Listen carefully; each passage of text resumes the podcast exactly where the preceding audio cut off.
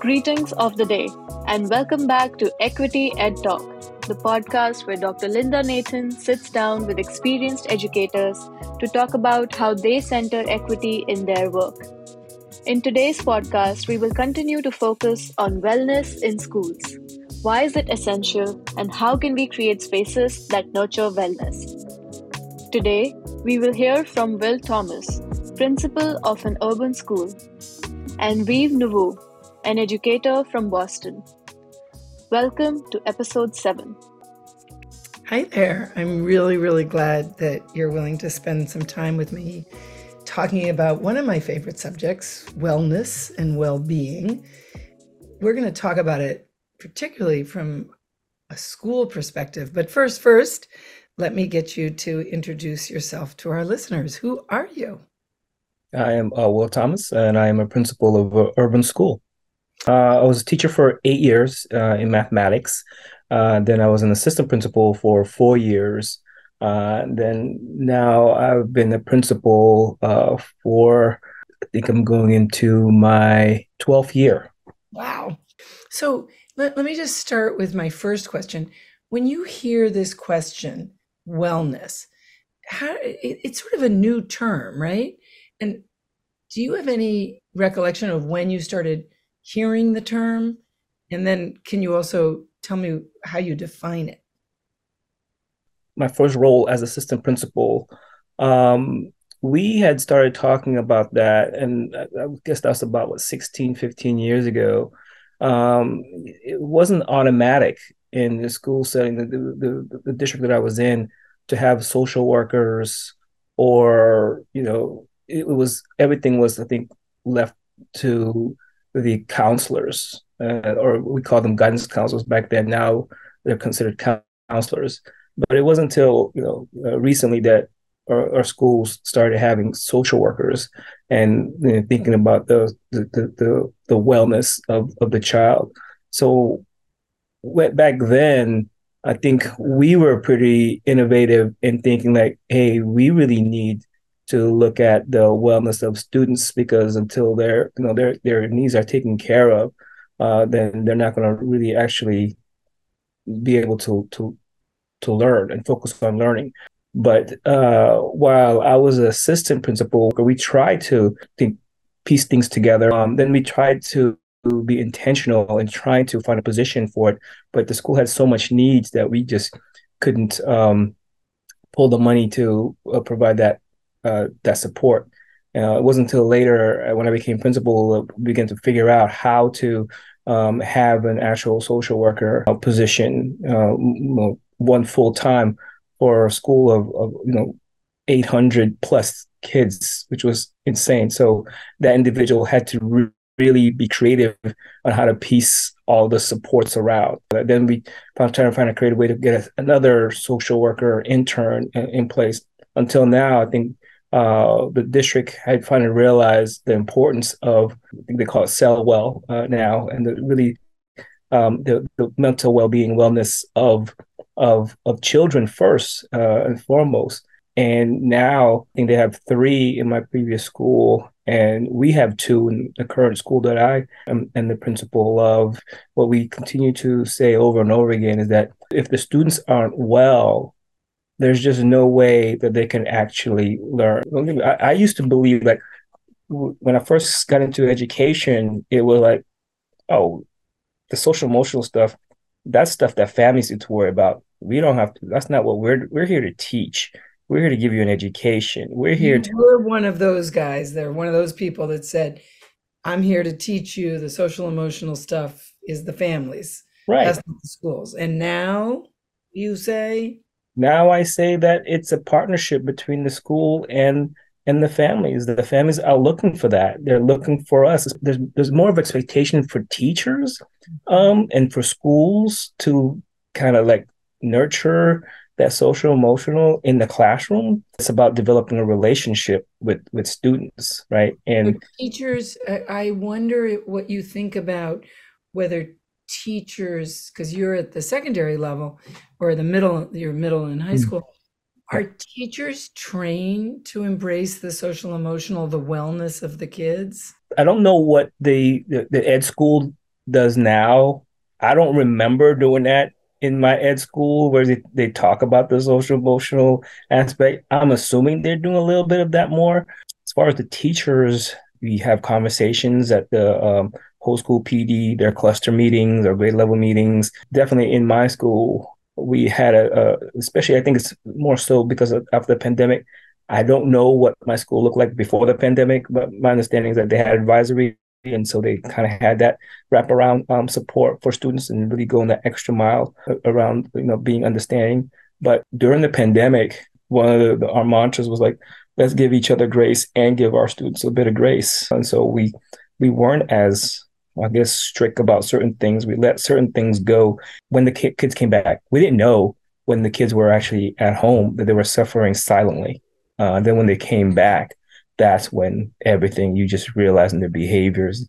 And uh, and adults were just as affected as the students were. So then you have to like give the adults a bit of grace and let them know it's okay. So it was that whole trying to be extra caring which is very not my, my background because I had a military background. I'm, That's why I wanted to talk to you because I know yeah. your background and I just I wanted to hear.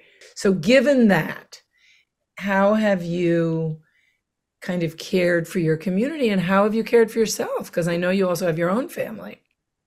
Right. And I think that's the part. Uh, the uh, the pandemic did not um, bypass my family. It affected my family as well, and and I saw my girls being affected. I had a a, straight A student who'd never want to miss school, who's suddenly telling me, "I don't want to go to school.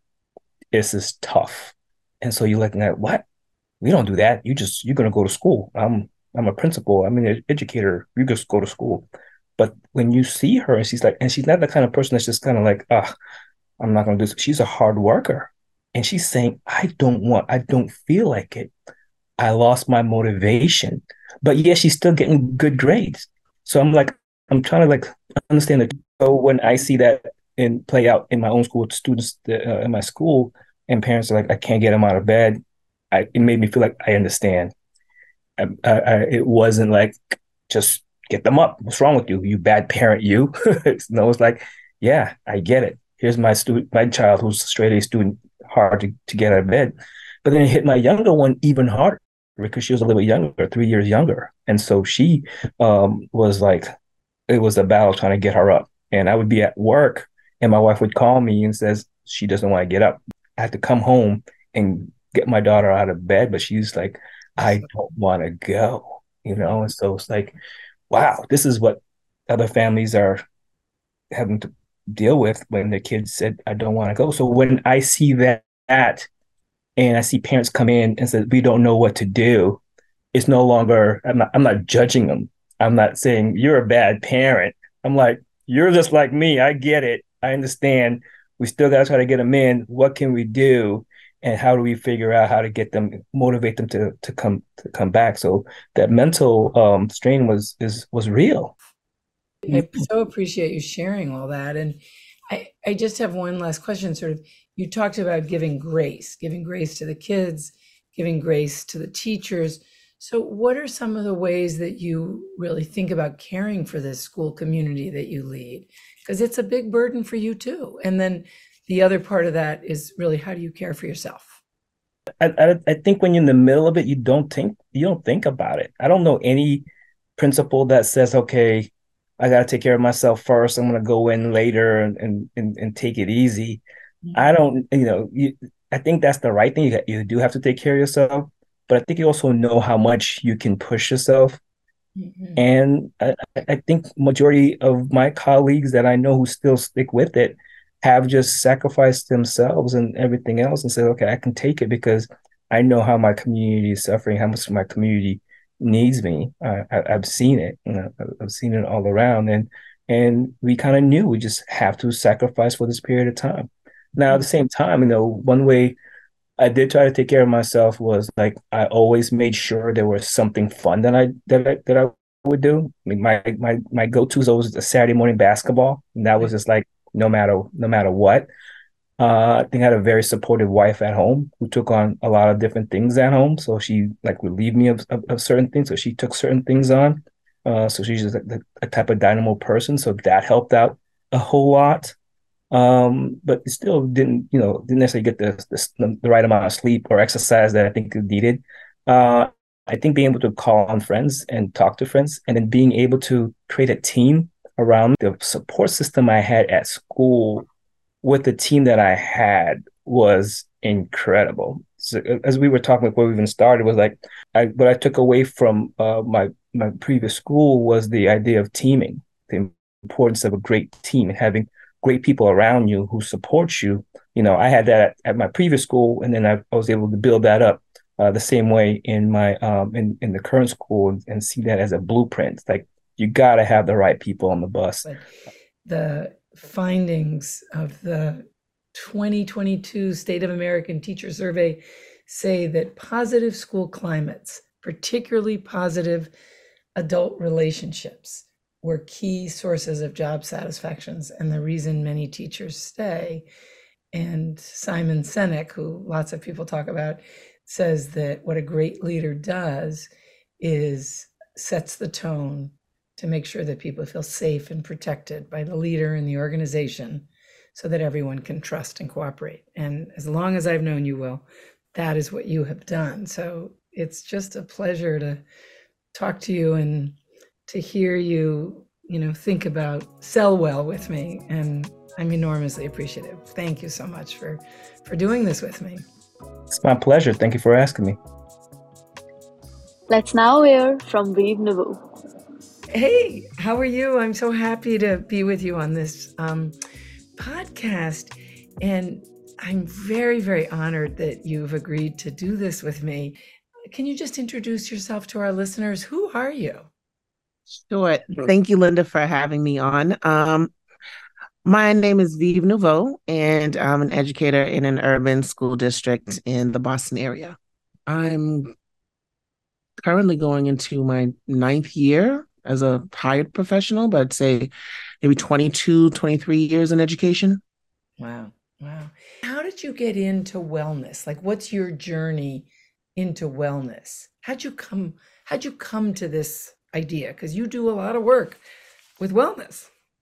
I um was looking at some issue in education and um I was really tired. I was I was just emotionally mentally, physically spent.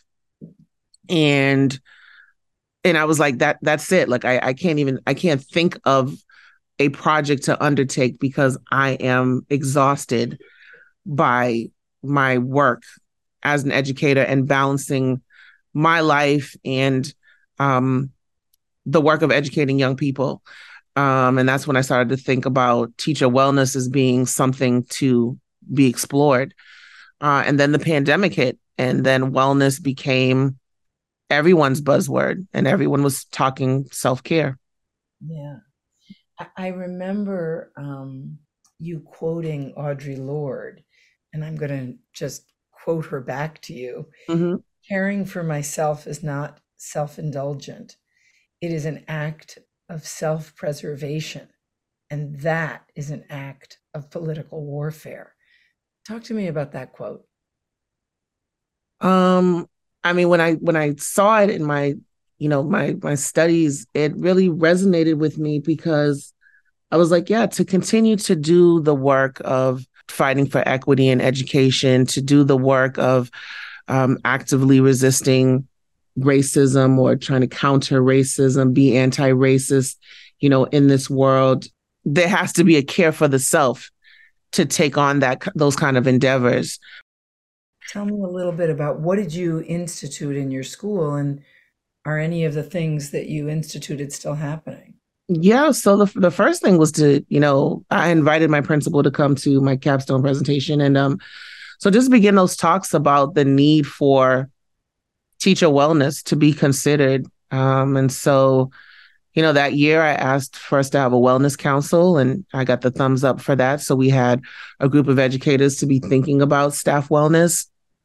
Um, then I asked for a staff lounge. We, you know, rearranged some office space and secured uh, a real space, not just like a little nook by the bathroom, but you know, a, a, a welcoming space that adults could like unwind in. Um, and I kept working with like the district wellness folks to get additional goodies. So we have books on wellness, we have, you know, games for educators, like just resources that are in that um that staff space. Uh, then was the push for changing the way we PD and not just running these, you know, information dump professional development sessions. We began to um, intentionally make time to nourish people at the beginning of professional development or somewhere throughout. We have intentional breaks to move. We've, we've begun the practice of weekly staff circles so that we can, you know, build community and get to know each other. My principal even um, hired our former social worker to come in and provide time for the adults to meet with you know a therapist and, and have time so it started as just being like a you know here this person is available for every now and again check-ins to now we have like this really sustained time a day of the week slots that can be booked all the way up until december so that we can get like additional support if necessary and and then looking into nutrition and how do we change the culture of like you know donuts and bonbons and chocolates to like you know providing more like um, nutritious foods when we gather. That's great because I remember saying, you know, this work we do with young people is such intimate work and so intense. I mean, it's so joyful sometimes, but it can be so draining.